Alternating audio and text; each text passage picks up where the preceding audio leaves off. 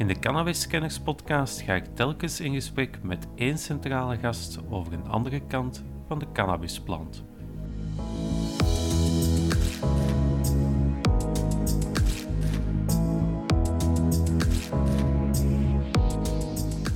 Mijn persoonlijke mening wat betreft alle soorten van roosmiddelen is blijf daar ver weg. Try, fail, retry, repeat. Dat is eigenlijk ons drugsbeleid. Einstein zou het zo uitdrukken. Wat is de definitie van waanzin? Is dat je iets blijft herhalen en elke keer opnieuw herhaalt met de gedachte, ooit gaat daar een andere uitkomst uit voortkomen.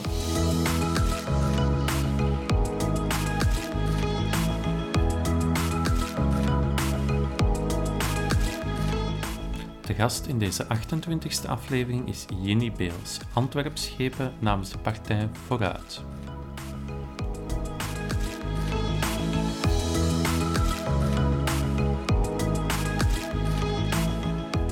Politiek, de media.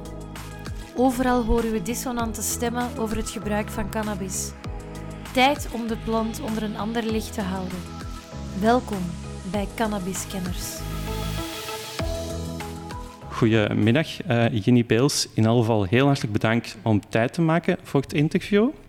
Um, ik uh, wil u exact eigenlijk interviewen naar aanleiding van het artikel dat u een tijdje geleden, uh, het dubbel interview samen met Tom de Korte uit KNAK, um, met de veelzeggende, of eigenlijk misschien wel weinigzeggende titel of quote, kook kopen bij de overheid, daar moeten we naartoe. Um, in dit opzicht een, een weinigzeggende titel, misschien kan een beetje nuanceren. Wat, wat is eigenlijk, waarom wil u een ander drugsbeleid? Wat is uw motivatie daarvoor? Goedemiddag, Daan. Je valt meteen met de deur in huis. Dus, ja. Um, misschien toch wel even erop wijzen dat de titel niet uh, mijn uitspraak was. Dus de titel is eigenlijk, denk ik, gekozen door de, ze dat, de hoofdredacteurs die zoveel de titels uh, kiezen Ja. en knippen en letterlijk... Daar uh, komen we straks misschien ook nog op, hè, voilà. op de media. Dus, um, ik denk dat ik moet beginnen met iets heel helder te stellen um, Mhm. naar degenen die naar de podcast gaan luisteren. Ja. Mijn persoonlijke mening, wat betreft alle soorten van roosmiddelen, Mhm. is blijf daar ver weg. ja. Dus ik ben zelf iemand die niet rookt, heel weinig tot niet drinkt Ja. en ook niet de behoefte heeft om Mhm. te gebruiken. Maar dat is persoonlijk, dat is een persoonlijke keuze. Uiteraard. Ik ben de politiek ingestapt, niet om mijn persoonlijke keuzes door te duwen, maar om te proberen beleid te maken op verschillende domeinen waarbij we rekening houden met het algemeen belang. Mhm. En dan kom ik eigenlijk op jouw vraag terug van ja, waarom wil je het anders doen? Ik denk niet dat ik het alleen anders wil doen. Ik denk dat als je luistert naar mensen die verstand van zaken hebben met betrekking tot uh, drugsgebruik, Mhm.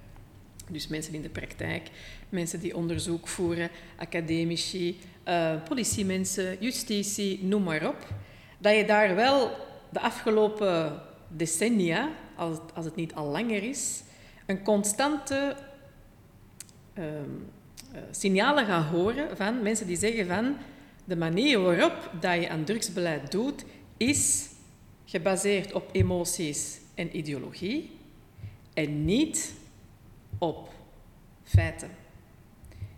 En daarmee bedoel ik een drugswet dat, hoe oud is het nu? 101, 101 jaar. jaar, ja. Hebben we 101 jaar gevierd. Is, en dat had even goed een andere wet kunnen zijn. Het gaat eigenlijk over het feit 101 jaar, een wet dat opgesteld is 101 jaar geleden in een samenleving die er toen volledig anders uitzag dan de samenleving waar we de dag van vandaag in leven, is geen efficiënte, consequente en ajour wetgeving. En dat betekent als wetgeving eigenlijk niet gemaakt is met de filosofie van de dag van vandaag, dan ben je eigenlijk uh, niet goed bezig. Want dan ben je eigenlijk wetten aan het toepassen, die misschien toen met de beste bedoelingen van de wereld trouwens in het leven zijn geroepen, maar ondertussen is uw samenleving zodanig veranderd, is er zoveel meer kennis gekomen, uh, pro's en contra's voor alle duidelijkheid, Mhm. mm -hmm. dat het denk ik heel belangrijk is om alles nog eens terug op tafel te leggen, zonder taboes en alle transparantie, zoals ze zeggen, naar de feiten te kijken en op basis daarvan nieuwe wetten op te maken. Mhm. En, en uh, wat wilt u dan concreet anders? Hè? Want u zegt van de wetgeving is niet aangepast aan de maatschappij die we vandaag kennen. Mhm. Welke impact moet dat dan hebben volgens u op, op de drugswetgeving? In welke richting moet die dan gewijzigd worden? Wel, ik denk misschien om te beginnen moet ik uh, erop wijzen dat het, het, het huidige drugsbeleid, en het drugsbeleid dus van de afgelopen jaren en decennia, kan je eigenlijk in één zin samenvatten. Try, repeat, retry. Snap je? Dus je probeert iets, het lukt niet. Dus try, fail, retry, repeat. Dat is eigenlijk ons drugsbeleid. Dat betekent dat je eigenlijk maar, en dat is nu heel zwart-wit, wat aanmoddert. En omdat je per se een gezondheidsprobleem wilt oplossen door middel van een verbod, door middel van het strafrecht, denk ik dat wij keer op keer op keer opnieuw tegen de deur lopen. En is dat in mijn ogen niet in het voordeel van de gebruikers.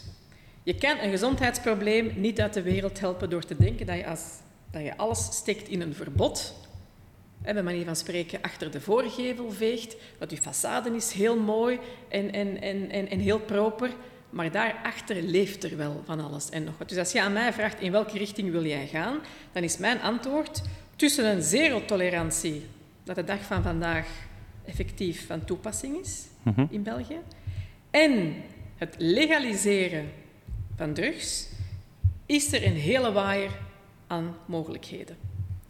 En mijn oproep is eigenlijk heel concreet. Ik verwacht niet dat je een drugswet dat eigenlijk al 101 jaar oud is, van de ene dag op de andere zomaar van tafel gaat vegen. Dat is ook niet mijn vraag. Mhm. Want ik besef maar al te goed, ik ben ook moeder van een 15-jarige ja. puber, ik besef maar al te goed welke consequenties roosmiddelen kunnen hebben op een menselijk lichaam. Niet alleen maar fysiek, maar ook mentaal. Want heel vaak het mentale zien, zien we niet. Ja. Dus ik begrijp hoe moeilijk de discussie is voor heel veel ouders, voor heel veel mensen die kinderen, echtgenoten, broers, zussen verloren zijn. Maar desondanks denk ik wel dat het heel noodzakelijk is om naar de toekomst toe mensenlevens te redden, om heel de discussie, los van ideologie, los van emoties, opnieuw te voeren. En mijn voorstel zou ook zijn van kijk, probeer op zijn minst de gebruikers de dag van vandaag niet te stigmatiseren, niet te marginaliseren, niet te criminaliseren. Twee, wees u ervan bewust dat je gezondheidsprobleem niet oplost door het strafrecht, door te zeggen dat we verbieden niet en we gaan het ook nog eens handhaven en dan is eigenlijk alles uh, de wereld uit. Drie, dat we een drugsbeleid ontwikkelen dat consequent is, dat efficiënt is, dat integraal en geïntegreerd is, om het met moeilijke uh, woorden uh, te benoemen, en gebaseerd op drie pijlers. Ja. Preventie, mm schadebeperking en hulpverlening en repressie. En daarvoor denk ik dat we een algemeen, een uniform kader nodig hebben. En ik heb al het voorstel gedaan, ook in het interview trouwens, hè, van we zouden eigenlijk... Uh, de Pedro Facon van de drugs moeten kunnen uh, in het leven roepen. De drugscommissaris, die dan het kader zal bepalen. Mhm. Maar waarbij dat we natuurlijk een op maat beleid voor lokale besturen wel mogelijk maken. Want het ene land is de andere niet, de ene stad is de andere niet. Maar je hebt wel een globaal kader nodig waarbinnen dat je een nieuw en efficiënt en consequent drugsbeleid kan ontwikkelen. En dan de verschillende niveaus, want ons land is zeer ingewikkeld, uh, Daan, en dat weet jij ook wel, ehm, aan de slag kunnen gaan en actieplannen op maat zouden kunnen ontwikkelen. Ja, maar u spreekt er over drie pijlers. Hè. Zegt eh, repressie, hulpverlening en preventie. Nu, het beleid zoals we het vandaag kennen bestaat toch uit die drie pijlers? Maar het beleid zoals we de dag van vandaag kennen bestaat zeer zeker uit die drie pijlers. Maar als je kijkt naar het evenwicht mhm van de drie pijlers, dan is uw weegschaal, uh, moet je dat zeggen, dan weegt die wel aan de kant van de repressie volledig door. Mhm. En aan de kant van de preventie is die ergens helemaal in de lucht daarboven. Met andere woorden, er worden wel middelen inderdaad vrijgemaakt. En zelfs als lokaal bestuur, Stad Antwerpen, worden er miljoenen vrijgemaakt voor preventie. Verstaan we daar niet verkeerd Ja. in. Maar een nationaal, internationaal probleem, want dat is een internationaal probleem waar dat wij het over hebben, Ja. ga je als lokaal bestuur niet kunnen oplossen. Mhm. En om heel concreet te zijn, ik denk dat 1, 1,2, misschien max 2 procent van uw middelen gaan naar preventie. Ja, en schadebeperking hè, is ook is, is heel weinig. Hè? Bijvoorbeeld schadebeperking, harm reduction. Ja. En is trouwens ook nog niet altijd wettelijk ook niet. Nee, als je dan kijkt naar spuitruimtes bijvoorbeeld, hè, en het moet toch ook eigenlijk is wettelijk niet mogelijk. Wat bijvoorbeeld Brussel nu doet, mag eigenlijk niet volgens Mag de eigenlijk drugswet. volgens de, ja, ze mogen dit denk ik wel eh, als een soort onderzoeksmaatregel Mhm. Ja, maar dat is een maas van in, in de wet een beetje. Hè? Dat is Voilà. een beetje... Ja, maar ik vind het op zich niet erg, want alle goede wetgeving zal misschien wel, alleen niet allemaal, maar een aantal goede wetgeving zal misschien Mhm. daar wel beginnen. Is Ja. dat je eigenlijk vanuit de praktijk vertrekt, omdat je nu eenmaal geen meerderheid hebt die, hè, Ja, die daarachter die, staat. Die daarachter staat. En laten we dan hopen dat de conclusies van het onderzoek zodanig ehm, helder zijn Mhm. dat daar ooit wel een meerderheid aan te pas zal komen. En om dat mijn verhaal af te maken van cijfers, en dan heb je het, grote broertje, eh, repressie, Ja. waar dat daar miljoenen, miljarden op wereldschaal tegenover worden gezet. Ja. En waar je eigenlijk drie vragen moet stellen. Heb je je markt ontwricht? Nee. Want je kan bijna bij manier van spreken aan drugs geraken eh, om elke hoek van de straat. Je kan, zoals dat je eigenlijk brood koopt bij de bakker, kan je de dag van vandaag, en als je zwart-wit, aan drugs geraken. Ja. Dus heb je de markt ontwricht? Nee. Twee, heb je het aantal gebruikers laten dalen? Daar is het antwoord nee. Als ik met mijn 15-jarige zoon, Daan, spreek en hij eerlijk is tegen mij en zegt van ja, hij 15 jaar, hè, al Ja. mijn vrienden bijna zitten al te drinken, zitten al te blowen Ja. en jointjes te ruiken, dan ga je mij niet wijsmaken dat het aantal gebruikers gedaald is. Dus daar is het antwoord ook nee. En het laatste, hebben wij op een significante manier alle vormen van drugscriminaliteit drastisch kunnen verlagen? En ook daar is het antwoord nee. Dus als het op elk van die vragen het antwoord negatief is, dan moet u toch afvragen waar ben je dan in godsnaam mee, mee bezig. Einstein zou het zo uitdrukken. Wat is de definitie van waanzin? Is dat je iets blijft herhalen en elke keer opnieuw herhaalt met de gedachte, ooit gaat daar een andere uitkomst uit voortkomen. Ja. Ja, dat is niet efficiënt. Hè? Dat is ook niet menselijk. En dat is denk ik heel veel geld verspillen en niet durven het gesprek helder en eh, rationeel te voeren, omdat daar wel heel veel emoties aan te pas komen natuurlijk. Hè? En Wat ik ook ideologie. begrijp. En, En ideolo- ideologie. Ja. En ideologie. Want die emoties, pas op, ik heb daar wel begrip voor. Hè. Ik wil dat ook niet onder stoelen of banken steken of dat minimaliseren. Ik begrijp de bezorgdheid van ouders bijvoorbeeld. Als zij mij horen spreken van, oh, die Beels, hè, die Ja. wilt legaliseren en die wilt daar... En dat is nog schepen van jeugd. Hè? is dat nog schepen van jeugd en die zegt dat je kook aan de Ja. loketten moet gaan kunnen kopen. Ik snap dat die ouders hebben van, zeg, hey, wat, zit jij eigenlijk allemaal aan het zeggen? Mhm. Maar wat ik dan heel veel moeite mee heb en eigenlijk niet correct vind, is de ideologie. En dat zijn de politieke partijen. Politieke partijen die niet de politieke moed hebben om iets dat eigenlijk zeer eh, emotioneel is bij hun kiezers, om dat toch bespreekbaar te maken en de verantwoordelijkheid op te nemen als politieke partijen, want ik zal echt politieke partijen zeggen, Ja. dat is een vingerwijzing naar allemaal, Ja. omdat, dat, omdat, het, omdat het hen wel eens kiezers zou kunnen kosten. ja, want dat is vaak het probleem natuurlijk. Hè. Politiek werkt rond kiezers. Hè. En als de achterban zegt van oké, eh, een emotionele reactie rond dit drugsbeleid, hè, repressie is goed, hè, we moeten er tegenin gaan, we willen minder gebruikers, dan gaat de politiek daar toch op inspelen. Hè. Dat moet je loslaten dan, zeg je. Maar ik, ik ben ook geen vragende partij om alles rond repressie af te bouwen. Hè. Nee, maar de verhoudingen moeten wel anders. Voilà, uw verhoudingen moeten anders. Uw strijd tegen de georganiseerde misdaad gaat altijd moeten voeren. Mhm. Altijd. Ze zullen altijd manieren vinden om... Ze zullen altijd manieren vinden, ze zullen altijd creatiever kunnen zijn, ze zullen altijd regels kunnen overtreden terwijl de wet eh, en de overheid dat niet kan. Ze zullen altijd, eh, hoe moet ik dat zeggen, veel meer geweld kunnen gebruiken dan wij. Allee, dat is zo'n beetje een opbod van Ja. elkaar. Dat gaan wij altijd verliezen als overheid. Vandaar ook mijn, mijn bekommernis en mijn vraag van wie niet sterk is, moet slim zijn, heb Ja. ik geleerd van mijn grootmoeder. Ja, laten we dan eens slim nadenken hoe dat we beleid zouden kunnen waarmaken. En dat betekent dan, en dat is ook zo, en ik ben politica ook geworden niet alleen maar om klakkeloos te volgen, maar dat betekent dat je af en toe heilige huisjes gaat moeten omvershotten. Ja, dat is zo. Ja. Wat was in, in, in politieke kringen dan de reactie eigenlijk op dat artikel? Want het is geen evident standpunt, zoals u zelf aangeeft. Nee, nee, nee, dat is waar. Het is geen evident standpunt. En ik wil wel twee zaken even los van elkaar, um, uh, of, of uit elkaar trekken.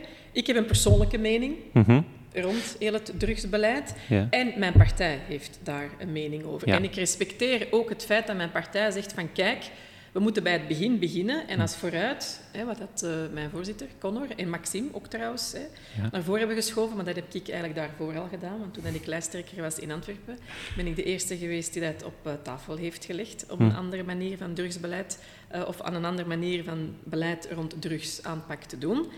Ik ben heel blij dat mijn partij de opening laat om het verhaal van legaliseren en dus eigenlijk controleren en reguleren van cannabis om dat bespreekbaar te maken. Je moet ook ergens beginnen. U ziet dat dan als een startpunt? Ik als, als een, eerste experiment? Ja, hè? Ik vind dat een zeer belangrijk startpunt. Ja, als een soort van experiment. Hè? Ja. Van, uh, Goh, experiment, ik denk dat we nu niet meer zo kunnen spreken over experimenten, omdat er zijn zoveel onderzoeken geweest dan de afgelopen decennia ja. en zoveel evidentie en feiten die verzameld zijn, dat we... Ja, het is genoeg geëxperimenteerd. Laten we nu die zaken omzetten in, in beleid. En het vraagt wel politieke moed, en daar wil ik, ben ik mijn partij wel dank... Beweging moet ik zeggen, excuseer. Mijn beweging. Wel dankbaar voor, is dat ze daar in plaats van te zeggen van nee, nee, nee, te moeilijk thema, gaan we niet doen, gaan we mensen mee verliezen. Nu wel zeggen van kijk, we gaan dat wel bespreekbaar maken. En we gaan er wel proberen om beleid aan te koppelen. Ik vind dat een heel belangrijke eerste stap. Maar ik bedoel misschien meer een experiment van... Voor mensen zal het misschien makkelijker aanvaardbaar zijn om te starten met cannabis dan met cocaïne. Maar dat, is, dat is begrijpelijk ook, hè? Ja, in dat opzicht is het misschien een experiment van kijk, oké, we doen, proberen cannabis te reguleren. Hè, en, en, als na x aantal jaar blijkt van oké, dit heeft wel positieve resultaten op verschillende vlakken, dat je dan misschien over andere middelen kan gaan nadenken van hoe die te reguleren. Als heel het op de tafel leggen en interviews geven ehm, die ik heb gedaan de afgelopen vier jaar daartoe zal leiden dat we dat al kunnen doen, dan ben ik eigenlijk al... Een tevreden mens. Al, tevreden is misschien een groot woord, maar dan ben ik eigenlijk al, uh, moet ik het zeggen, blij dat we die eerste stap hebben genomen. Mijn bezorgdheid is gewoon van, kijk, laten we dan vooral niet al de rest in de ijskast steken. Ja, want dat wordt ook bijvoorbeeld door, door een, een, een beweging als Smart on Drugs, die kent u waarschijnlijk ook, wordt dat ook gezegd van oké, eh, daar vreest men bijvoorbeeld van ja, laten we cannabis reguleren en dan gaat het inderdaad stilvallen. Terwijl dat men bij Smart on Drugs ook voorstander is om eigenlijk middel op zijn eigen manier uiteraard te reguleren. Wel, en ik denk dat daar het, het, het uh de, de moeilijkheid ook zal liggen. Ik ben ook voorstander om alles bespreekbaar te maken. Mhm. En om mijn uitspraak dan in de knak, om die op de juiste manier hier weer te geven. Ik vind niet dat je met taboes moet werken. Dat werkt, dat werkt niet. Ik kan niet zeggen, ah, voor het ene gaan we een uitzondering maken en voor het andere niet. Dat is één. Twee, het is ontzettend belangrijk dat je spreekt met kennis van zaken. Mhm. Dat betekent dat we eigenlijk als samenleving een zeer hypocriete houding aannemen ten aanzien van roesmiddelen. Want twee van de meest schadelijke en verslavende drugs zijn de dag van vandaag legaal te verkrijgen. Mhm. Als mijn zoon volgend jaar 16 is en zo braaf is om tot dan ook te wachten, want dat is dan ook de vraag, dan mag hij officieel op een vijf pintjes drinken. Ja. Als mijn zoon dan zo braaf is om te wachten tot zijn 18 jaar, dan mag hij ook op die vuiven sterke drank nuttigen. Ja. Ik vraag mij af, alcohol, en het is niet ik die dat zegt trouwens, dat is onderzoek dat dat ook uitgewezen heeft, mhm. is in de top 5 een van de meest verslavende drugs. Mhm. maar is, denk ik, staat op nummer één als je moet spreken over de meest schadelijke drugs. Omdat alcohol niet alleen fysiek je lichaam, denk ik, volledig kapot maakt of kan maken, maar ook gevolgen heeft voor uw samenleving, voor uw naasten. Mensen doen onder invloed of kunnen onder invloed van alcohol de Heel zotste domme dingen doen. Dingen doen. Ja. Voilà, voilà. En dus is de prijs die je betaalt als samenleving met betrekking tot alcohol veel groter. Dat is één. Twee, het is zodanig ingeburgerd in onze westerse wereld, dat ik dat zo mag zeggen. Misschien ook in heel de wereld, misschien moet ik dat onderscheid niet maken.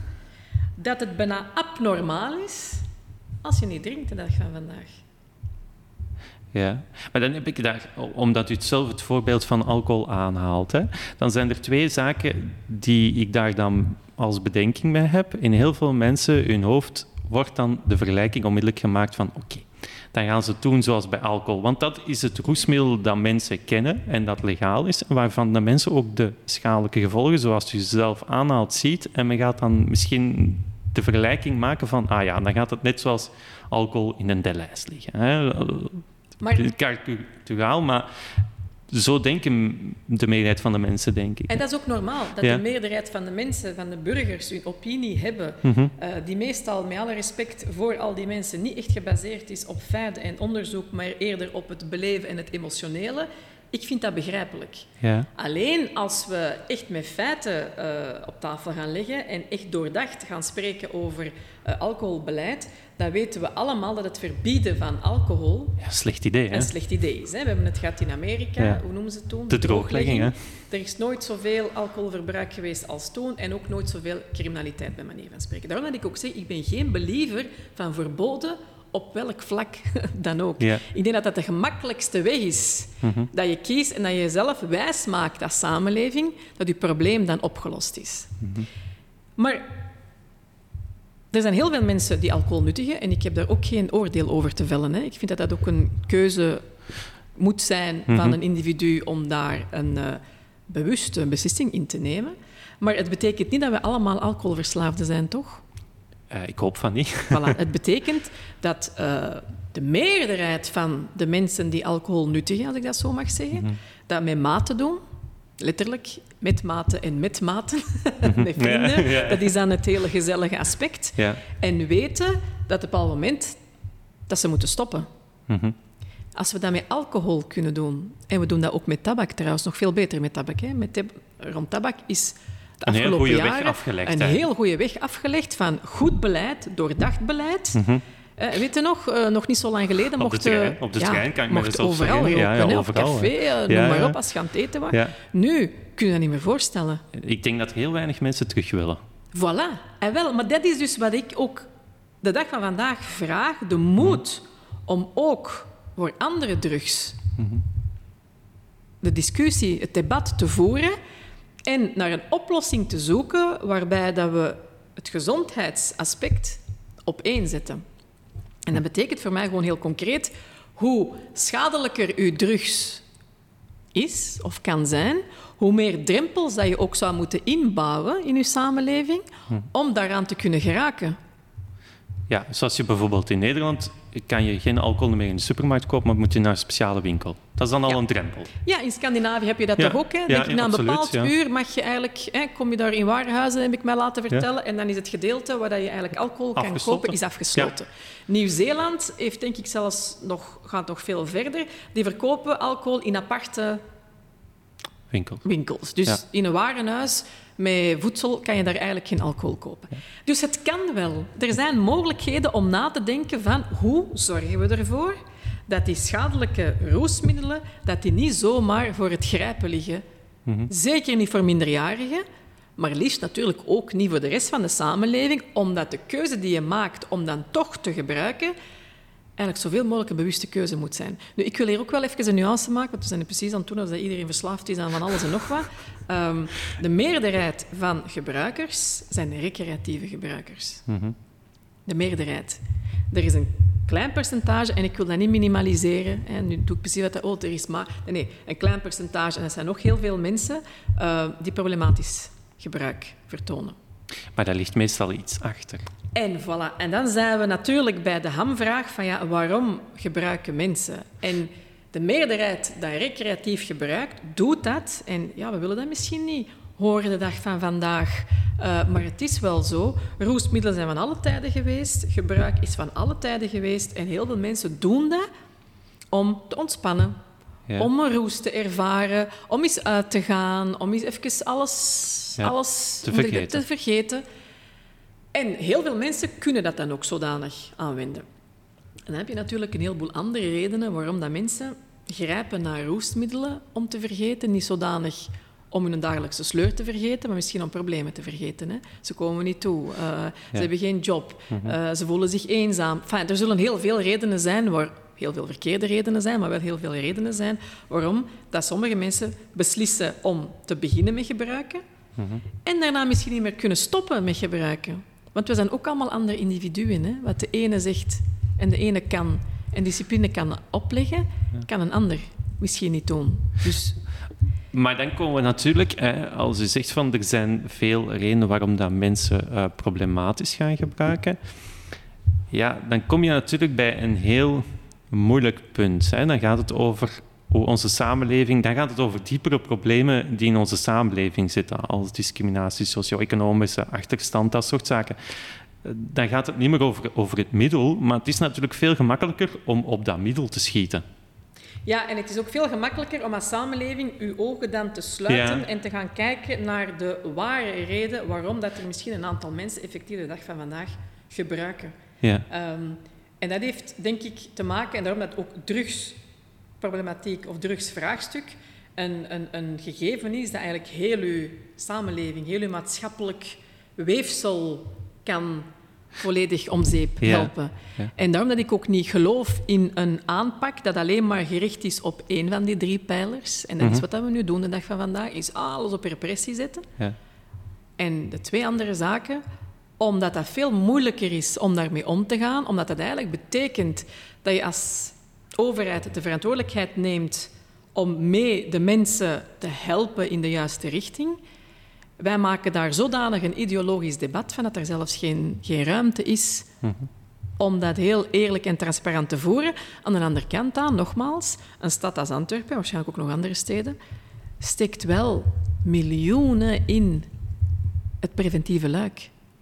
Maar eh, dat is niet zo interessant, denk ik, voor een politicus om te brengen. Het is interessanter om ja, bewapende auto's en, en politieboten. Dat nu, Klinkt interessanter om te brengen dan zeggen van nu hebben we x aantal miljoenen geïnvesteerd in, in laten we zeggen, free clinic, hè, om, om, om mensen die verslaafd zijn te helpen. Ja. Nu, nogmaals, ik, ik, ik, ik heb een andere visie op heel het drugsvraagstuk dan uh, een aantal andere politieke mm -hmm. partijen. Dat is zo, daar gaan we niet flauw over doen. Nee. Ik denk dat dat in een democratie... Hoort het. Hoort, hoort dat ook zo, dat je met elkaar in ja. discussie en debat uh, kunt gaan. Maar inderdaad, wat dat je eigenlijk heel terecht zegt, en wat dat alle politieke partijen ook wel de neiging hebben om te doen, is om naar het politiek correcte te gaan kijken. En niet zozeer naar, ja, wat is nu eigenlijk het probleem en hoe lossen we het, hoe lossen we het op? Ja. En hoe zorgen we ervoor dat mensen bijvoorbeeld geen schrik hebben om voor gebruik uit te komen. Want heel veel jongeren durven daar misschien gewoon niet over praten, omdat ze weten van oeh, het is verboden en, en als ja. ik erover praat, dan gaan ze mij daar uh, scheef rond bekijken of ik zou wel eens een strafblad kunnen oplopen ja. en dat zou mijn toekomst kunnen, kunnen uh, um, hypothekeren. hypothekeren. Voilà, dat is het woord dat ik, dat ik zocht. En vandaar ook mijn heel simpele, uh, simpel voorstel is van, kunnen we het alsjeblieft in alle openheid en zonder taboes ja. bespreken? In maar... plaats van mij in de hoek dan te duwen van, oh kijk, Beels, je zal wel elke dag snuiven zeker? Ja. Nee, nee, want persoonlijk als je mij vraagt van, ben je daar voorstander voor? Zeg ik van nee. Ik denk dat je beter eraf blijft. Ja, maar uh, u haalt het zelf al een beetje aan, hè, de lokale politiek. En nu ga ik een, een argument aanhalen van, van de burgemeester in Antwerpen. Hè. Um, hij zegt, en het klinkt ook heel logisch natuurlijk.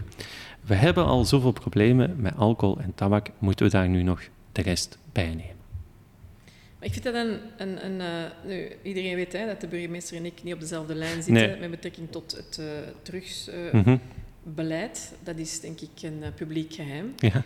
Ik ben het daar niet volledig mee eens. Want wat doen we dan? Doen we dan niet een beetje aan struisvogelpolitiek? Zo van, oké, we hebben eigenlijk al genoeg shit op onze, op onze tafel liggen. Al de rest, geen tijd voor, stek dan maar Sluiten we onze ogen voor. Ja, dat, is, dat, dat, vind ik een heel moeilijke, om op die basis aan, uh, aan beleid te, te doen. Want dat betekent dat je eigenlijk een deel van de verantwoordelijkheid die je hebt. Also, en daarin verschillen we misschien ook hè, van, van mening, de mhm. burgemeester en ik. Ik geloof wel in een sterke overheid. En ik geloof wel dat de overheid de verantwoordelijkheid moet nemen om burgers te beschermen. Dat is wel iets waar ik Maar een verbod kan je ook zien als een vorm van bescherming. Dat is de redenering dan. In de praktijk moet je wel goed beseffen dat een verbod niet altijd werkt op de manier waarop dat je zou willen dat een verbod werkt. Met andere woorden, als we het dan hè, uh, mm -hmm. specifiek toespitsen op heel het drugsvraagstuk, uh, zien we al 101 jaar, bij manier van spreken, dat het verbieden van die drugs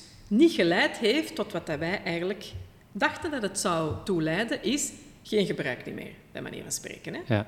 Dat is niet zo. Kijk, ik geloof niet in een drugsvrije samenleving. Ik geloof er niet in, omdat de feiten dat tegenspreken. Het gebruik van roesmiddelen is van alle tijden geweest. Mm ik geloof wel dat je het probleem beheersbaar moet maken. Ja. En dat betekent niet dat je zomaar moet denken dat door het in een strafrecht te steken, of strafwet te steken, mhm. dat het dan opgelost is.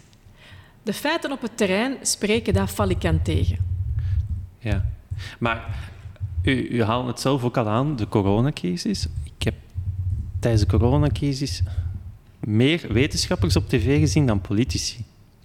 Dat is ook zo. En bij dat thema aanvaarde eigenlijk ja, iedereen die tv kijkt, die nam aan wat Mark van Gans zegt. Dat zal wel waar zijn. Bij wijze van spreken. Ik trek misschien een absurde. Mhm, maar waarom kunnen we dan die omslag ook niet maken rond dit thema?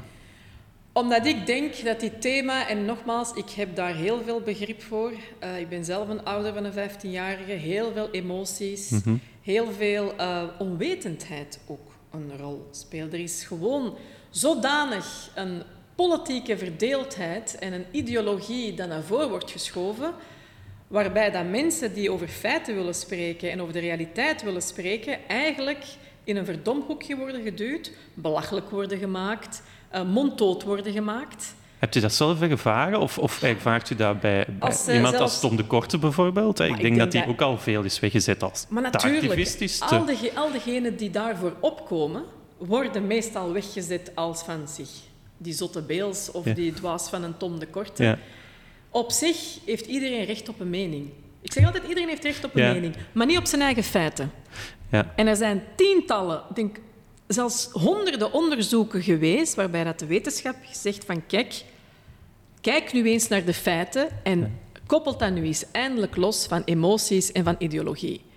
En wij slagen daar niet in, omdat het, uh, en dat is de verantwoordelijkheid, vind ik, van een politiek, van politieke partijen, er geen politieke moed is geweest de afgelopen jaren om dat in alle eerlijkheid en openheid het debat te voeren. Ja. Omdat dat mensen natuurlijk ja, die worden boos, hè. In eerste instantie zeggen mensen, maar wat zeg jij nu? Ja, Zeg jij nu echt dat mijn kleine zomaar aan drugs moet kunnen geraken? Nee, dat zeg ik niet. Ja, wat ik niet, vind... want, want nu kunnen ze er wel aan geraken. Als je een geregeld kader, dan kun je identiteitscontrole leeftijd. Ja. ja, pak dat dan nu. Hè, ze worden betrapt. Mm ze noemen dat nu uh, uh, een onmiddellijke... Onmiddellijke schikking. 75 euro, of wat is het? Ja. moeten betalen. Ook daar denk ik in mijn eigen ja, dit is ook twee maten en twee gewichten. Want degenen die het zich kunnen permitteren, die betalen dat met plezier. Hè? In een knip, hup, betaald en we doen voort. Mm En degenen die het niet kunnen, en dat is ook waarom dat ik de politiek ben ingestapt, ik wil een stem geven aan de mensen die geen stem krijgen, omdat ze omwille van heel veel omstandigheden nu eenmaal ja, deel uitmaken van de kwetsbaren in de mhm. samenleving. Daarvoor ben ik de politiek ingestapt. Niet om de sterkere nog sterker te maken, maar eigenlijk om de zwakkere sterker te maken. Die ondervinden op lange termijn de gevolgen van zo'n OMS, want die kunnen dat niet betalen. Ja. En, dan word je, en dat is nu heel zwart-wit, hè, maar die worden dan doorgewezen naar uh, parket. Ja. En voilà. Oké, daar hebben ze nu wel een aanbod om daar in uh, Jok... De, ja, in een verplicht traject te stappen ja, dan, zo gezegd. Hè? Ja. Ja. Maar daar is ook de bedenking die je moet maken, dat is ook een klein gedeelte maar van die jongeren die daar terechtkomt. Ja. Het overgrote deel, waar dat jij en ik het over hebben, die komt daar niet voor in aanmerking. Ja. En dus wordt er op dat vlak goed beleid gevoerd in de stad? Zeer zeker wel. Zijn daar de goede, moet ik dat zeggen, de goede intenties? Dat denk ik wel. Dat denk ik raar maar waar. Hè? Denk ik dat echt wel. Als lokaal bestuur, op een heleboel vlakken, doen wij denk ik wel wat dat eigenlijk goed is om te doen. Alleen is mijn opmerking, een probleem als drugs los je niet lokaal op.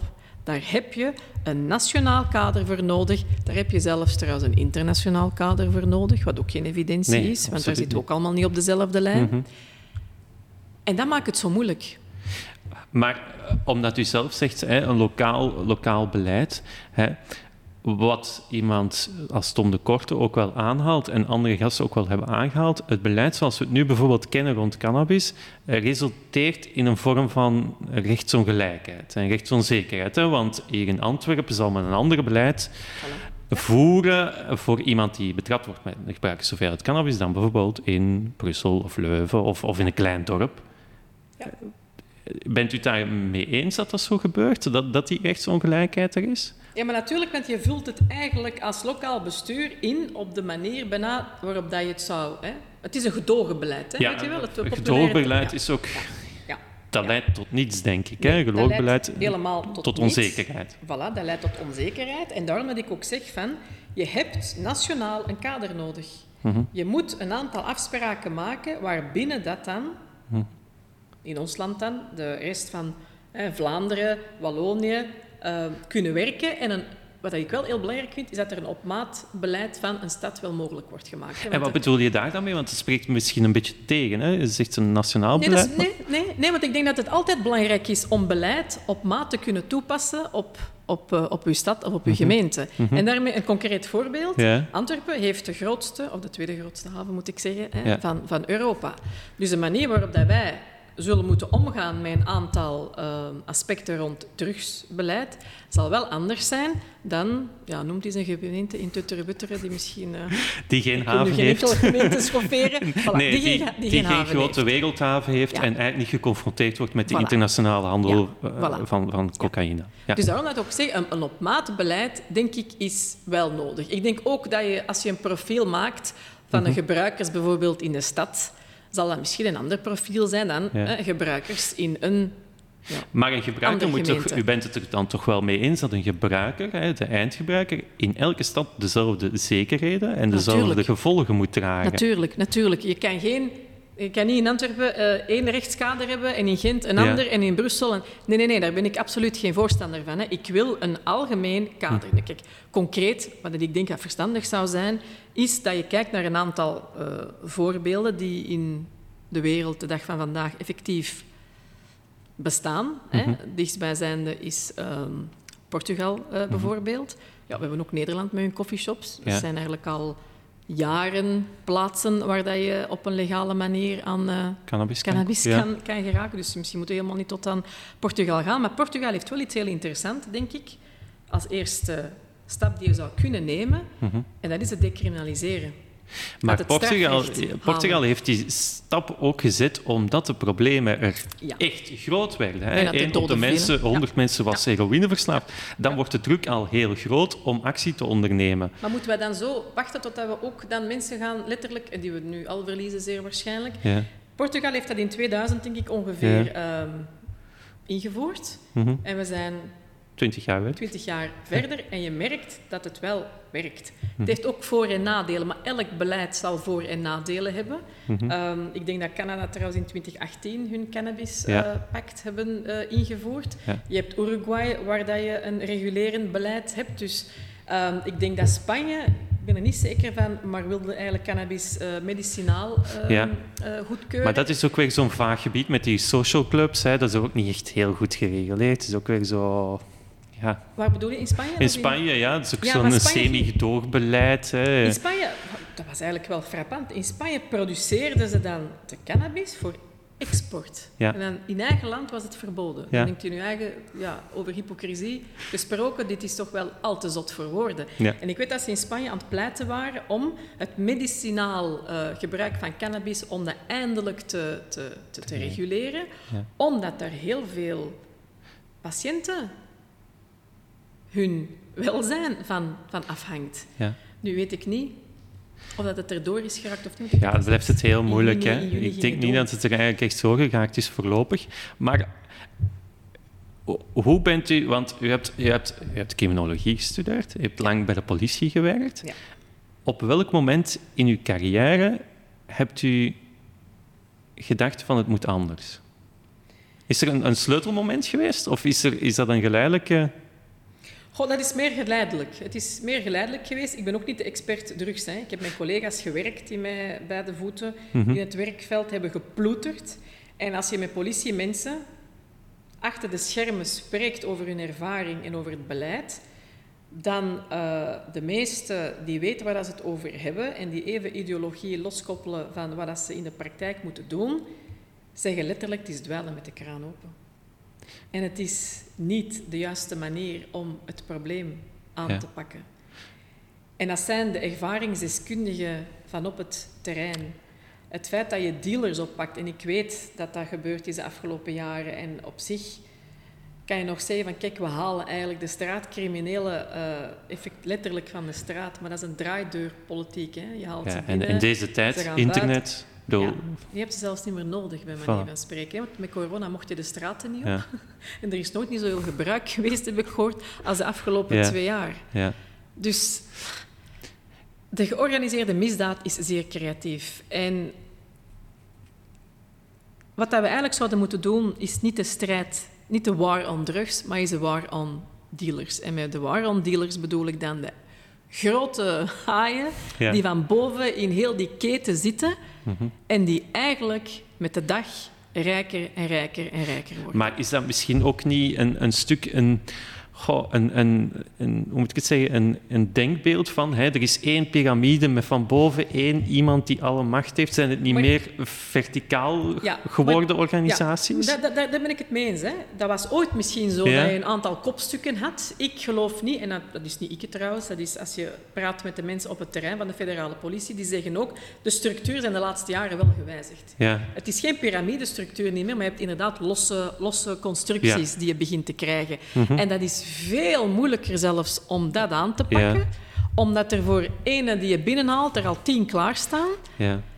Dan eigenlijk zelfs je piramidestructuur. Dus ook daar, en dat is kennis van zaken hebben, hè, dat is praten met de mensen op het terrein en dat is eigenlijk je beleid zodanig aanpassen dat je niet meer de indruk geeft naar buiten toe dat het eigenlijk nog twee of drie maffiabazen zijn die aan de, aan de Aan de top touwtjes zitten, hè, zoiets als Radwan Taghi in Nederland, hè, dat is dan een heel bekende naam. En die wordt dan gezien als de, het kopstuk in Dubai. Terwijl, ja, misschien werkt het niet meer zo. Nee.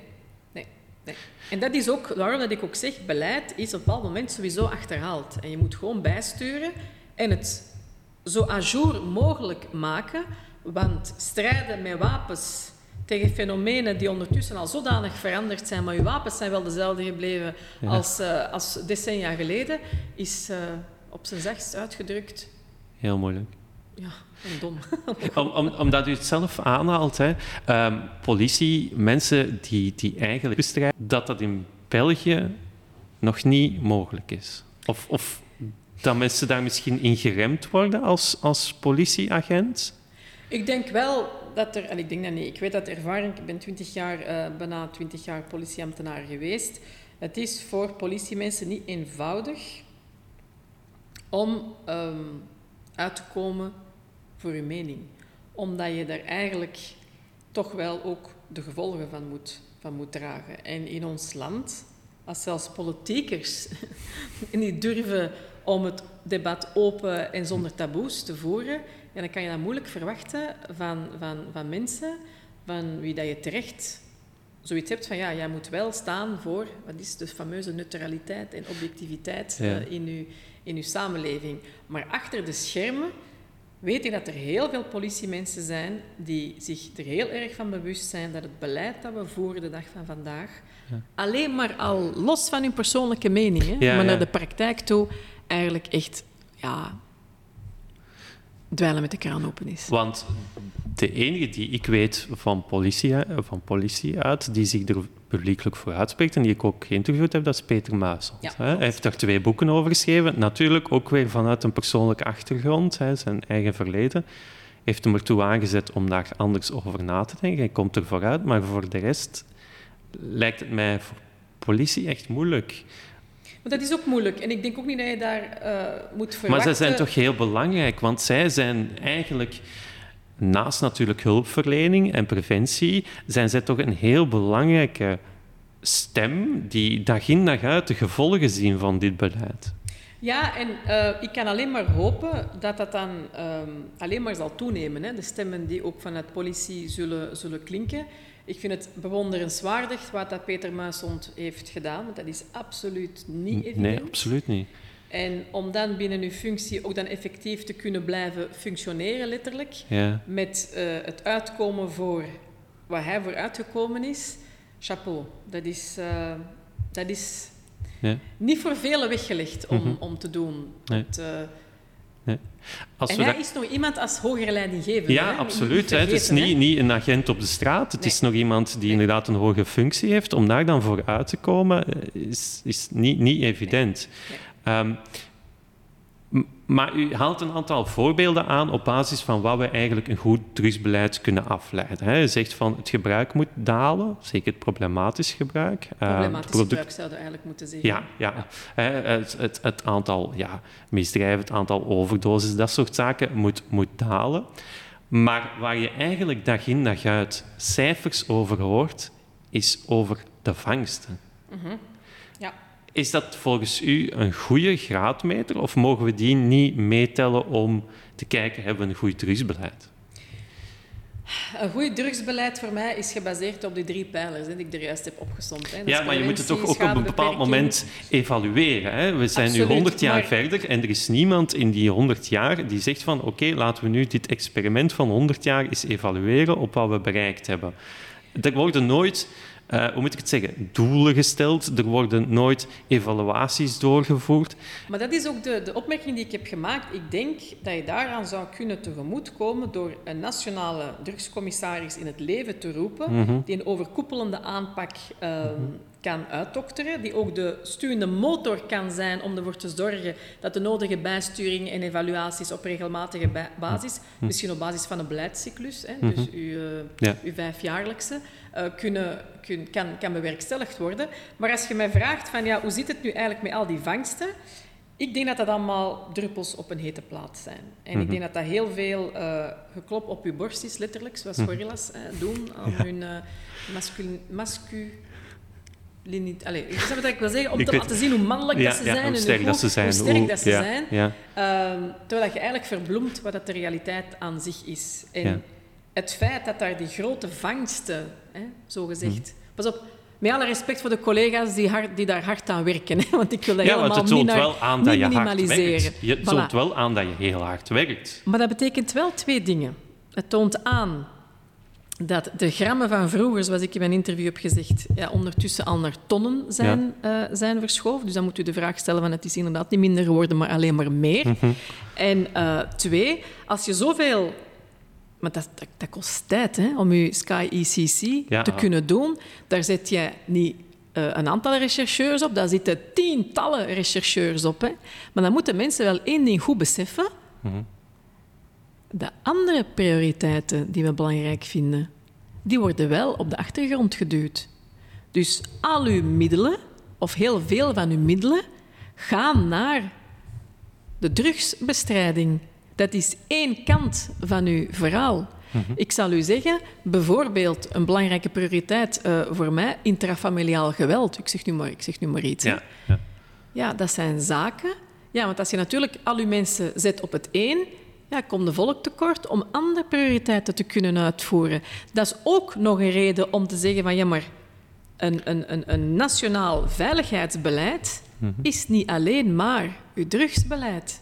Er zijn ook nog andere vormen van criminaliteit waar dat wij in moeten investeren de dag van vandaag. En die de mensen in, op, op straat heel erg raken. Sky ECC voor een parket betekent ook letterlijk dat daar heel veel mensen op liggen te werken hoe zit dat dan met die andere dossiers? Die dan moeten blijven liggen.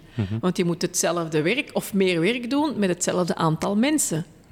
Dus ik ben daar redelijk Sceptisch is een verkeerd woord, maar ik vind wel dat je de keerzijde van de medaille moet zien. Al dat tam-tam geroep en het is wat we hm. voor vangsten binnenhalen, dat is het topje van je ijsberg. Onder water heb je nog veel meer dan niet zichtbaar is. Ja. En waar dat we waarschijnlijk, als we het niet beter gaan aanpakken, die strijd tegen de georganiseerde misdaad, doffies elke keer zullen verliezen. Want we gaan altijd te laat zijn. En dan moet u de vraag stellen, gaan we dan blijven... Want dat is de vraag ook. Hè? Ja, we hebben meer middelen nodig. Ja, we hebben meer middelen nodig. en meer mensen nodig. Ja. maar gaan we dan blijven meer middelen en meer mensen steken in een beleid waarvan we eigenlijk weten dat dat niet de juiste aanpak is? Mhm. Dat is geld van een belastingbetaler die je blijft toeleiden naar een bepaalde manier van werken, waarvan we weten, als je alleen daarop werkt, is het niet meer dan logisch dat er ook meer vangsten aan bod mhm. komen natuurlijk. Hè. Het is een beetje een vicieuze, vicieuze cirkel. Maar om het dan concreet te maken, hè, u, u zegt ook van... Uh, ik denk misschien in het absurde. Het, het, heeft meer nut om, om, om, laten we zeggen, zes agenten niet vier dagen op weg in te zetten met een hond, om daar gebruikers te beboeten, kunnen ze beter op iets anders inzetten. Is dat wat je bedoelt? Ik bedoel eigenlijk, het zou misschien nuttiger zijn om ehm, aan uh, Werchter of aan Tomorrowland of weet ik welk groot festival uh, aan piltesting bijvoorbeeld uh, te doen, waarbij dat je mensen hun drugs die ze per se willen hè, mhm. nuttigen, um, kan laten testen of dat de kwaliteit of mhm. de samenstelling daarvan oké is om er eigenlijk voor te zorgen misschien dat je mensen kunt ontraden om, om te gebruiken. Met andere woorden, ja, ik ben grote pleitbezorger om uw preventieve fase, en dat is veel meer dan campagnes voor om niet te gebruiken, hè, want mensen uh, hebben zoiets van preventie en denken aan campagnes. Preventie betekent ook dat je durft in te zetten op schadebeperkende maatregelen. Waarbij dat je aan drugstesting gaat doen. Ja, maar dan wordt het al snel gezien als aanmoedigen, hè? Ja, maar dat is... Ja, maar dat is ik, ik ben eigenlijk... advocaat van de duivel aan het spelen, maar, dat is dan de dat is ook zo, maar dat is niet aanmoedigen. Want als je het zogezegd niet zou aanmoedigen, zou het toch gebeuren. En ik heb veel liever dat... Laten we hopen, nooit. Dat mijn kind, als hem dan toch beslist om te gebruiken, dat dan wat hij gebruikt ook veilig is. Mm Dat is één. Twee, het zou denk ik nog veel beter zijn als je het, stadium van hè, drugstesting um, voor het festival zou kunnen laten plaatsvinden, mhm. in een ruimte, als, misschien als deze niet, maar bon, ergens in, een, in een veilige omgeving, waarbij dat je mensen ook ineens zou kunnen ontraden om gewoon te om gebruiken. Het te. Om het gewoon niet te doen. Ja.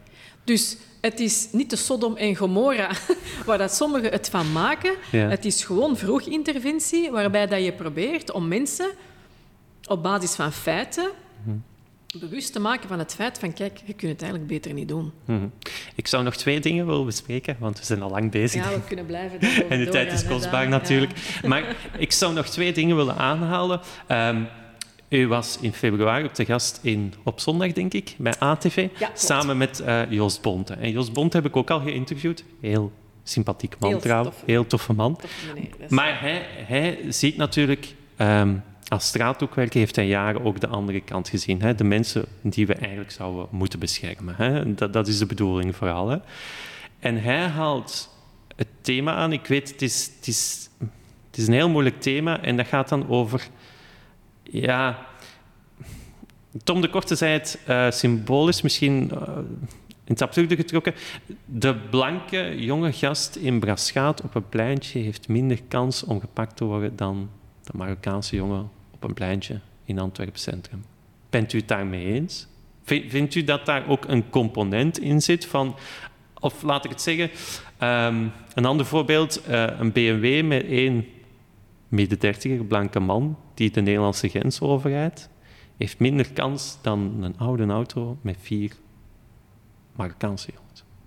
Gelooft u dat? Of, of, is dat iets waar u zegt van oké, vanuit mijn ervaring met de politie, nee? Wel, twee dingen. Als we weten waarom dat Nixon ooit zijn wetgeving heeft uh, ingevoerd, en er is nu al zoveel uh, decennia geleden, dan weten we dat daar aan de grondslag lag van Ja. heel het gegeven.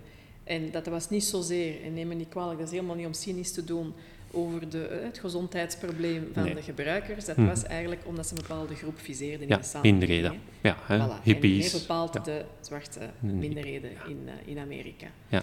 Dat was de grondslag van, en dat was een politieke grondslag Mhm. van, van, van Mhm. toen. Want we gaan eigenlijk een probleem dat zodanig oud is, gaan we op een groepje mensen schuiven, want dan kunnen we aan hè, Overal kiespubliek huis. zeggen, Ja, ja, voilà. We kunnen huiszoekingen doen. Ja, Ja, dat hebben de, de, de, hoe zeg je dat, de schuldige Gevonden. gevonden. Ja. En voilà, nu gaan we er ook effectief Mhm. iets aan doen. Maar dat is 50 jaar geleden. Ja, maar ik haal het aan omdat ik eh, denk, en dat is mijn persoonlijke mening, eh, voordat ze mij weer om allerlei feiten en facts gaan, want daar hebben journalisten ook neiging toe. Oh, mevrouw Beels, u hebt dat getal gezegd. Ja. Ja. Enfin, dus mijn gevoel en mijn ervaring, mijn 20-jarige, bijna 20-jarige ervaring bij de politie, leert mij dat we daar eigenlijk nog even dicht zijn als toen. Eh, dat we de neiging hebben om op zoek te gaan naar zondebokken, om het zwarte schaap te vinden, Ja. naar voren te schuiven en ehm zogezegd dan ook bij een oplossing aan te komen draven. Dus om op uw vraag te antwoorden, ja, ik eh, denk dat beide heren, zowel Joost Bonte als eh, Tom de Kort. Korte, een punt hebben. Ja. Maar dat is ook heel politiek. Hè. Je kan dat wel zeggen, ah, de persoonlijke titel, maar ik denk dat dat politiek ook heel gevoelig zal liggen. Hè. Als, als je die componenten eraan gaat verbinden... Het kan, maar dat heeft te maken met etnisch profileren. Hè. Ja, dat voilà, is het eigenlijk de term, hè. etnisch profileren. Ja, Daar hebben we het eigenlijk over. Ja. En dat is gevoelig, en ik begrijp dat dat gevoelig is. Mhm. Maar ehm, ik zeg dit niet vanuit eh, het feit dat ik dan opkom, zogezegd, voor al die eh, kwetsbare mensen, of vanuit een woke, eh, whatever. Ik zeg dit zeer factueel. Ik ben zelf een vrouw van een andere origine, een andere huidskleur, die in heel haar leven op verschillende momenten daar afgerekend is geworden op mijn uiterlijke kenmerken, waar ik eigenlijk weinig tot niks aan kan doen, want ik kan mijn huidskleur Niet helaas veranderen. niet veranderen. Nee. Ehm, en waar ik uit gewoon verdediging en zelf, zeg je dat, zelf ehm, preservation zeggen ze in het Engels, ik kan het op... eh, Ja. Je weet wat ik wil Ja, zeggen, ik hè, weet Daan? wat je wil zeggen. Uit, uit, uit eh, zelfbescherming Ja. en om te kunnen effectief te kunnen leven elke dag opnieuw, moet leren om daarmee om te gaan. En ik heb Mhm. dat gedaan op een redelijk rationele manier, want anders blijf je in een vicieuze cirkel zitten Absoluut. zonder uitzicht. Dus, ehm, maar waarvan dat ik weet dat andere, heel veel jongeren, heel veel andere mensen op basis inderdaad van hun uiterlijke kenmerk nog altijd worden, de dag van vandaag, gediscrimineerd. Mhm. Dat is gewoon in mijn ogen zelfs een feitelijkheid. En dat zien we ook terug in het drugsbeleid en, en, En dat de zie je denk repressie. ik terug in allerlei beleid. Ja. En dus ook in het drugsbeleid. Mhm. Ik denk inderdaad wel dat bepaalde mensen met een huidskleur veel gemakkelijker aan de kant, en ik denk dat niet alleen, ik heb het ook gezien, aan de kant worden gezet voor een controle. worden gezet voor een controle. Wat ik wel heel belangrijk vind, om het debat op zijn minst open en eerlijk te kunnen voeren en niet als, hoe zeg je dat, als, ehm, als polariserende partijen tegenover elkaar te staan, is het wel belangrijk om u over het emotionele ook daarheen te zetten, om te gaan kijken factueel hoe kunnen we daar iets aan doen. Mhm. En dat betekent dat ik ook aan de andere kant van het verhaal mensen ga hebben die zeggen van wow, jij praat dat goed. Nee, ik praat dat helemaal niet goed. Mhm. Maar ik zou wel graag willen dat we tot een oplossing zouden Mhm. kunnen komen. En dan zoek ik liever naar partners, omdat je politieorganisaties als partners gaan nodig hebben, om ervoor te kunnen zorgen dat dat op een dag misschien niet meer gebeurt. Mhm. 90% van de politieambtenaren probeert zijn of haar job goed te doen. En in mijn ogen, heel veel van hen slagen daar ook, ook in. Mhm. En aangezien dat we allemaal mensen zijn, maken we allemaal fouten. Mhm.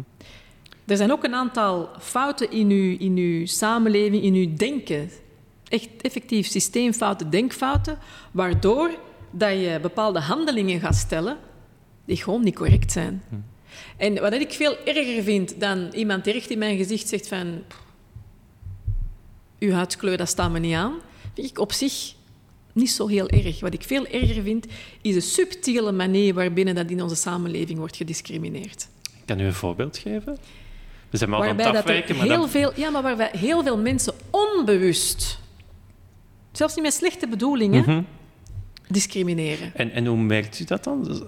Wat is dan volgens u zo'n onbewuste een- vorm van... Ja, ik zal een heel concreet voorbeeld geven dat eigenlijk ook heel gevoelig ligt. Ehm, ik kom nog altijd de dag van vandaag mensen tegen die effectief, echt niet met slechte bedoelingen volgens mij, maar het woord neger in hun mond nemen. Ja. Dat een gevoelig woord is, waarvan we toch weten, als we de geschiedenis... Wat de connotatie kennen, erachter is. wat hè? de connotatie is. Maar ik kom, en ook jonge mensen, hè, Mhm. op, hè, ik kom ze nu allemaal, allee, heel vele tegen, van wat ik weet, als je met die mensen ook effectief dat doorspreekt, dat dat niet met slechte bedoelingen is. Ja. Maar gewoon ook een stuk onwetendheid is van, oei, Ja. ja, ik wist niet dat dat zo gevoelig lag. Met andere woorden, wat dat wij, denk ik, ons van bewust moeten zijn, is dat dat ook een deel opvoeding is. Niet alleen maar van opvoeding thuis bedoel ik dan, of opvoeding Ja. op school, Mhm. dat is opvoeding van uw samenleving. Oké, dan zou ik nog bij een laatste punt. Hè. We zijn er eigenlijk mee gestart hè, met de titel van het artikel. Hè. Ehm, de media. Ehm, ik denk dat de rol van de media in heel dit gegeven, hè, in heel dit debat, niet mag onderschat worden. Nee. Hè. Nee. Ehm, hoe vindt u dat, dat de media eh, haar rol speelt? Ik, ik denk eraan omdat u ook het woord roesmiddel gebruikt. Ik zie geen enkel artikel waar het woord roesmiddel in staat. Hè. Ja. Eh, Hebt u het idee dat, dat de media daar ook een stukje in, in bijdraagt, in, in hoe de beeldvorming daar rond gebeurt, of, of niet? Ik ben er zeker van dat de media daartoe bijdraagt. Ik weet alleen niet of dat altijd in de goede zin En hoe bedoel je dan in de dat noeg? Ik, ik denk dat de media, en ik wil ze niet allemaal op dezelfde kant Nee. scheren, want dan zou ik dezelfde fout maken als sommige mensen maken, maar heel veel media, ehm, de dag van vandaag heb ik de indruk, ik zal mij voorzichtig uitdrukken, meer geïnteresseerd zijn in het halen van een scoop dan eigenlijk het weergeven van, De feiten. van de feiten. Mhm. En dat is problematisch, omdat dat, dat, dat werkt ook polarisatie in de hand. En natuurlijk, als je het niet zwart-wit kan stellen, ja, dan verkoopt het ook weer niet. Dus ik snap ook wel dat zij een heel moeilijke opdracht hebben. En de titel van KNAK, wat was het nu? Kook, eh, Koop, kopen bij de overheid, koop bij de daar moeten we naartoe. Ja, daar moeten we naartoe. Ja, wat had het dan van voordeel, is dat het echt overal werd besproken. En dat het wel heeft gezorgd voor een... Voor een, voor een, eh, voor een eh, allee, zeg het eens. Om het debat een beetje te Om het debat. Dus Ja. ja, ik probeer dan van Het slechte het, toch het slechte goede te het maken. goede in te zien. Ja, ja. Omdat je toch het glas half vol moet, eh, moet zien. Maar aan zich vond ik het wel heel spijtig. Is dat ze eigenlijk nooit niet effectief brengen wat dat ik zeg. Mhm. Aan de andere kant, als ze dat misschien zo brengen, dan is niemand geïnteresseerd. ja, ja. Het is een evenwicht zoeken misschien ook voor de Het media. is ook voor hen een evenwicht zoeken. En ehm, ik ben wel dankbaar. En nu zitten we natuurlijk weer in de vrees die ik sowieso had. Hè. Het was een paar dagen populair en dan Ja, gaat dat weer en dan valt dan dat vieren we weer. de 102, Ja. de dag van de, van de drugswet. Maar En in Nederland bijvoorbeeld, hè, daar gaat het niet weg, want daar worden advocaten doodgeschoten, daar worden journalisten doodgeschoten. Daar Daarom zitten ze al iets verder. Ja, en daarom dat ik ook zoiets heb van het geweld dat daarmee gepaard zal gaan, dat zullen wij vanuit Zuid-Amerika, want trouwens, hè, wat er in Nederland gebeurt, gebeurt al decennia Ja, lang in landen als eh. Mexico en, en Colombia. Ja. Zullen wij ook voor een deel naar hier eh, importeren. En dat is uw strijd tegen uw georganiseerde misdaad. Mhm. En daar ben ik wel een grote believer van, want da- daar verschil ik een beetje in mening met eh, onder andere een Tom de Korte. Je moet wel een strijd tegen drugshandel blijven voeren.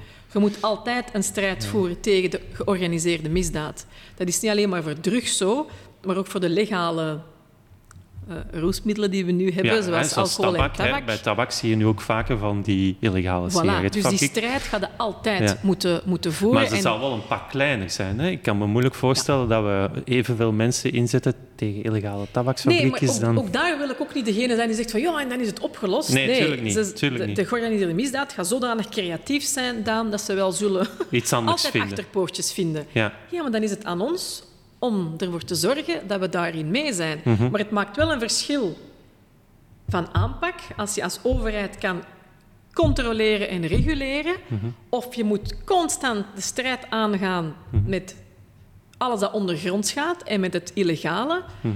dat is denk ik naar evenwicht toe wel een ander verhaal. Heeft het woord legaliseren misschien ook een foute connotatie ik gekregen door de media? ja, ik heb dat ook in een van mijn interviews Ja. gezegd. Van, dat is nu, als je dat woord laat vallen, dan zit het bijna des duivels. Hè, omdat mensen hebben van... "Wow."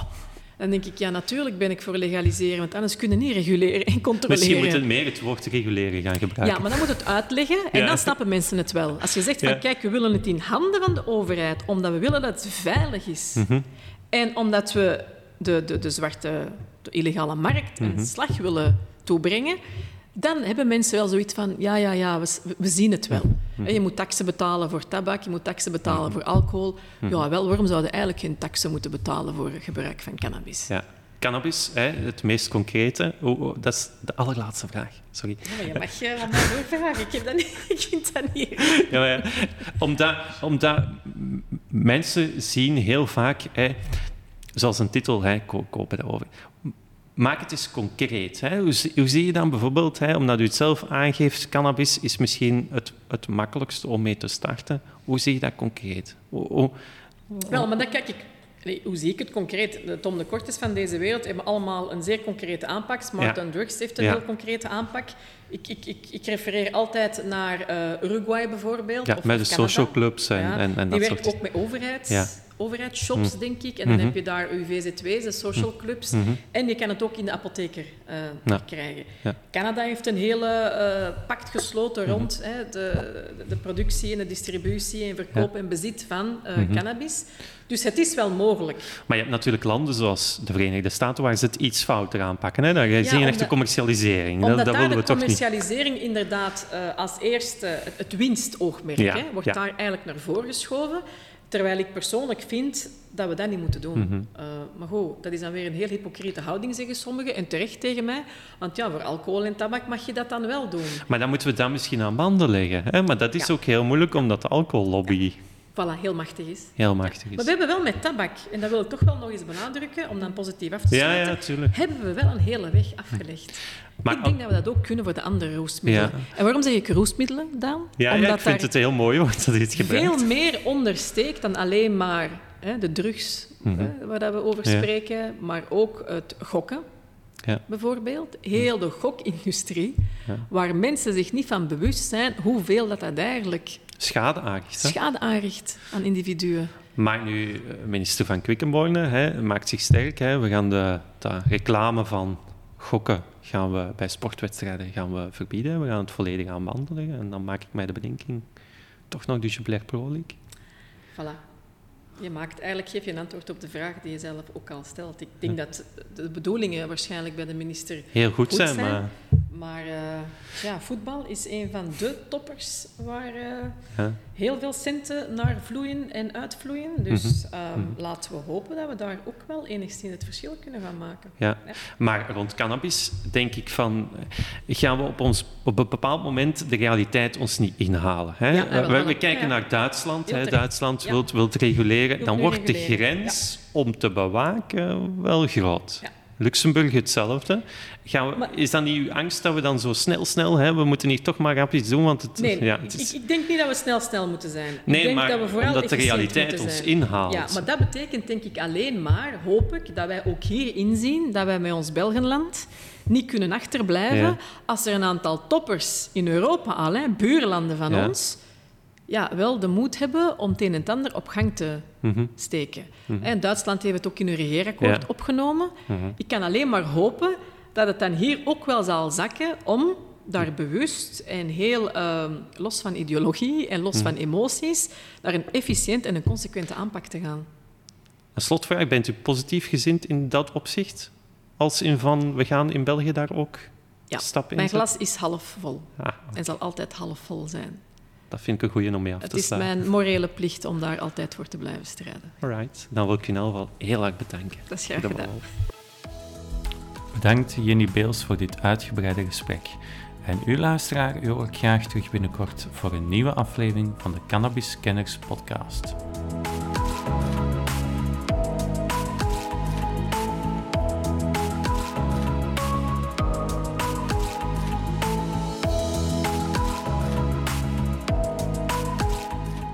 Meer podcasts ga naar www.cannabiscanners.be of voeg Cannabiscanners toe in je favoriete podcast-app. Heb je een vraag of wil je graag iets delen? Mail dan naar info.cannabiscanners.be.